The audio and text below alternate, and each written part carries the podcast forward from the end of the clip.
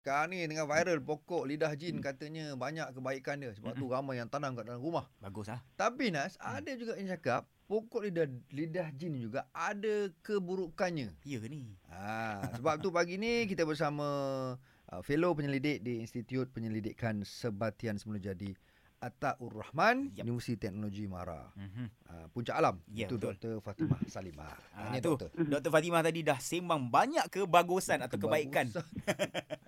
pokok lidah jin ni. Tapi Okey. apa yang tapi Okey. tu? Ah. Kira seperti yang tular tu lah. Yang saya risaukan lebih ialah dia punya tanah medium yang digunakan tu. Sebab kita tahu yang dia punya tanah ni dia adalah apa tu uh, medium yang kondusif untuk kuman-kuman membiak. Oh. So, Uh, dia macam tanah kita letak kat mana sebab tu kita tanah ni kita tak, tak letak dekat dalam rumah kan. faham, faham.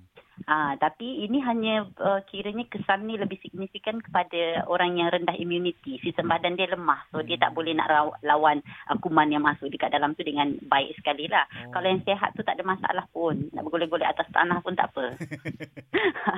Uh, Okey. So uh, kuman ni sebenarnya dekat, dia memang tinggal dekat tanah tu sebab dia bantu untuk uh, menguraikan uh, nutrien dekat dalam uh, organik nutrien tu supaya tumbuhan boleh serap. So antara jenis bakteria ada dekat dalam tu ada alga, kulat, protozoa.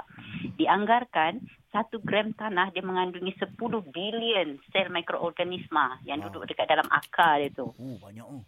Sebab dia macam sabun. Kalau kita makan dalam kuantiti yang sangat banyak, bayangkan macam 100 mg setiap kg badan kita kan. So, kalau Hmm. kanak-kanak yang berusia uh, ber- berat badan 25 kg ni, dia kena makan sampai bergram-gram tu tak logik lah. Faham? Ha, gigit macam tu. So, antara gejala-gejala ringan dia, dia macam entah, ceret-ceret, macam gitulah. Mm-mm. Hmm. Oh, so maknanya doktor, dia keburukan bukan dekat pokok tu tapi dekat tanah tu. Ah, tanah tu faham, sebenarnya. faham. Fuh, best lah. Mm-mm. Sembang dengan doktor best tak pasal pokok. Lah. Tiba-tiba aku rasa nak tanam pokok lah. Macam Baja nak kena pakai tak doktor? Baja boleh je. Eh. Tapi baja pun kan dia sama juga dia menghasilkan uh, bahan kimia meruap tu. Okey. Seperti kita bau. Kita pergi dekat-dekat pokok tu kita bau tu memang ada bau. Okey. Okey, okey. Ah. Terbaik. Okey doktor, terima kasih banyak doktor Ha. atas perkongsian untuk pagi Ha. ni.